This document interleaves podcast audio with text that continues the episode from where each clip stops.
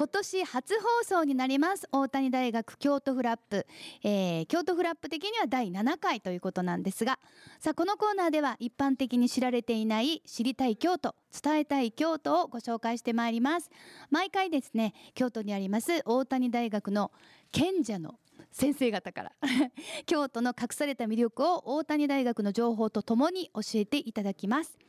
え本日はですね谷口は大谷大学のキャンパス内にありますグローバルスクエアという場所に来ております。まあ、あの北大路通りからもう面してますのでああそこやなと皆さんはね京都の方なら分かっていただけるかもなんですが中に入るとものすごいもう綺麗なピカピカの校舎が次々と実はあるんですね。その中の一角なんですがさあ今日はここで大谷大学の広川智樹副学長にお話を伺います。よろしくお願いします、はい、よろしくお願いします。大谷大学の広川と申します。はい先生明けましておめでとうございます。さて広川先生はあのまずはまあ専門と言いましょうか。で先生ですからお伺いしてもいいですか？はい、えー、私の専門ドイツ文学を専門にしておりまして特に18世紀ですね。ちょっと古いんですけど。わお先生、はい、全くわかります 代表的なって言ったらどんな？例えばねゲーテとかが一番有名ですよね。そうなんですか、うん、じゃあ私たちそういうふうに聞くとあ分からへんと思うけど具体的に聞くと実は知ってることもあるよっていうような。はいうん、そういうことを専門に、えー、してらっしゃる先生でございます。まあ、なんですけども広川先生副学長先生をしてらっしゃるということで。さあまずはですね今私たちが、えー、行ってます大谷大学キャンパスの中のグローバルスクエアっていうのは、まあ、どういう、まあ、場所っていうか位置づけの場所になりますか、はいこのねグローバルスクエアっていうのは、まあ、外国語の勉強に興味がある学生であるとかあるいは海外留学に関心のある学生をサポートするための場所ってなってます。で他にも例えばネイティブスピーカーの方とおしゃべりを楽しんだりであとはそうですね留学生との交流の場にもなっているそんな場所ですね。で例えば先日もあのドイツ人の留学生たくさん招きましてね、えー、日本のゲームであるとかドイツのゲームをみんなで一緒に楽しんだそういうこともありました。私もですね興味があるのは韓国語交流会って書いてまして、はいはい、私もあの4世にちらっと夏休みの間ですけどもいてましたんで4世の大学の方でトウミ制度って言って助ける制度っていうのがあって、1時間日本語喋って1時間韓国語喋るっていう、そうですそうです、そういうのをまあ、あれは語学堂おはったんっていうところでやってましたのですごく懐かしいです。ああそうですか。はい。ぜひ今度いらしてください。本当ですね。でこういうところがあって、なんかこう、えー、みんながですね、まあ自分が興味のあるあの外国の文化とか言葉と触れ合っているっていうところだと思いますけど。なんか語学検定試験に合格した学生さんにはキャッシュバックする制度があって聞いてそんな制度があったんですか？そうなんですよ、もう合格した学生には全額お返しすると受験料そういう制度なんです。そうですか。ただ残念ながら、うん、あかんかった人にも一部補助をするという、はい、そういう制度になっております。あでもだからそういうふうに、まあ、あの本気で勉強する人にそういうサポートをするっていう。そうか。ここの学生やった時に受けてる方ですね。あ そうですね。とにかくやっぱりチャレンジしてほしいんですよね、うんうんうん、だからそのきっかけになれば思ってあのそう、ね,、いう制度を設けてます、うんうん、はい、本当にそういう勉強もできる、まあ、時間のあるのがまあ大学生活そうですね。であるとも言えますもんね。みんなポテンシャルあるんでね、うん、ぜひそれを伸ばしてほしいな思ってるんです。そうですね、はい、まあまずはねここではあのまあ楽しくやるということもねそうですね。ポイントなのかなというふうに思いますけれどもまあ先生はですね副学長先生でいらっしゃってそれからそのドイツ文学18世紀というのが専門でいらっしゃるということなんですがあの国際交流の担当でいらっしゃる。そうなんですよ。あの国際交流今正直よく聞く言葉ではありますけれども具体的にはどんなふうなことをやってらっしゃるんですか、まあ、例えば先ほどご紹介したような、はい、その留学生を招いての交流会もその一つですし、はい、あと例えば正規の授業でもね、うん、あの海外研修旅行っていうのあったりします。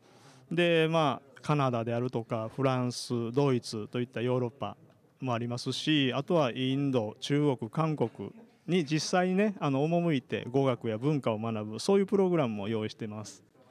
うんそうなんですね、はい、いいですね本当に。そうなんですよ。だからね、やっぱり初めてね海外行く子が多いですので、はいはい、まあ、不安に思う方も多いんですけど、うんうん、まあ、我々教員がね、はい、えー、事前にちゃんとサポートしますんで、うんうん、その辺はまあ安心してチャレンジしてほしいなというふうに思ってます、そうですよね、はい、まあ、一番何がっていうと不安っていうのがあると思うのでね、えーそれはまずはなくしてくれるっていう、うん、やっぱりねあの自分の知らんとこ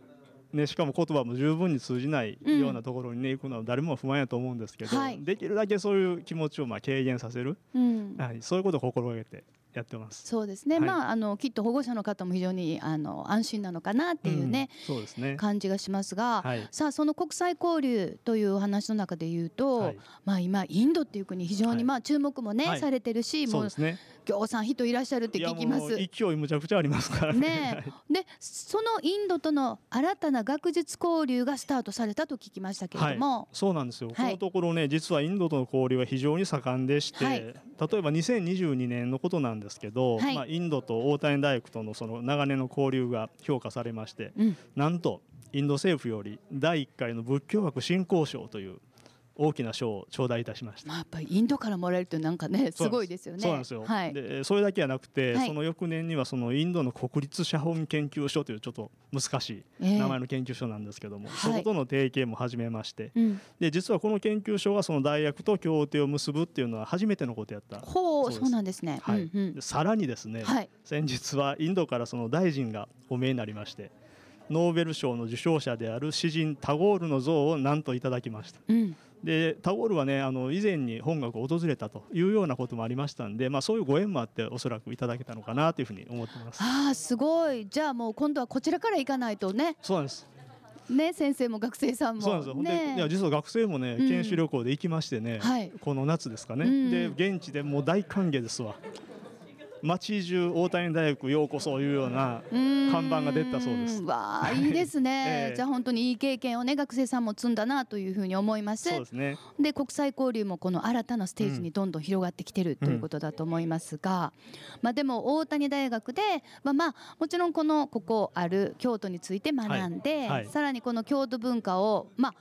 学生さんもねインドに行かれたということですから、はい。海外にも広めて交流もできるということは先生素晴らしいことですよね。い。やほんまにそう思います。で例えばその大谷大学では第一学年で必ずその仏教の基礎を学ぶんですね、はい。あの人間学っていう授業なんですけど。うん。で実はあの僕はその、まあ、授業知識っていうのが国際交流にとても有効やないかというふうにあの以前から思ってるんです。はいでと申しますのはその海外の方っていうのはやっぱり私らが思っている以上に宗教に関心を持っておられる方が多いですので、まあ、やっぱり日本のこと特にその日本の宗教っていうことをよく聞かれるんです。うんうん。でやはりそれに応えるっていうことで、まあ、うん国際交流の一歩を進めてほしいというふうに思ってます。あそうか、い。そういうこと。そしてまあ身近な京都っていう街のこともねね。さんきっとすごく興味がおありだと思いますもんね。わ、かりました。副学長今日はお話をどうもありがとうございました。いえ。でまだまだ伺いたいことがございますので、えーぜひぜひ次回も、えー、広川先生と一緒にお願いしたいと思いますがよろしいでしょうか？はい、こちらこそどうぞよろしくお願いいたします。はい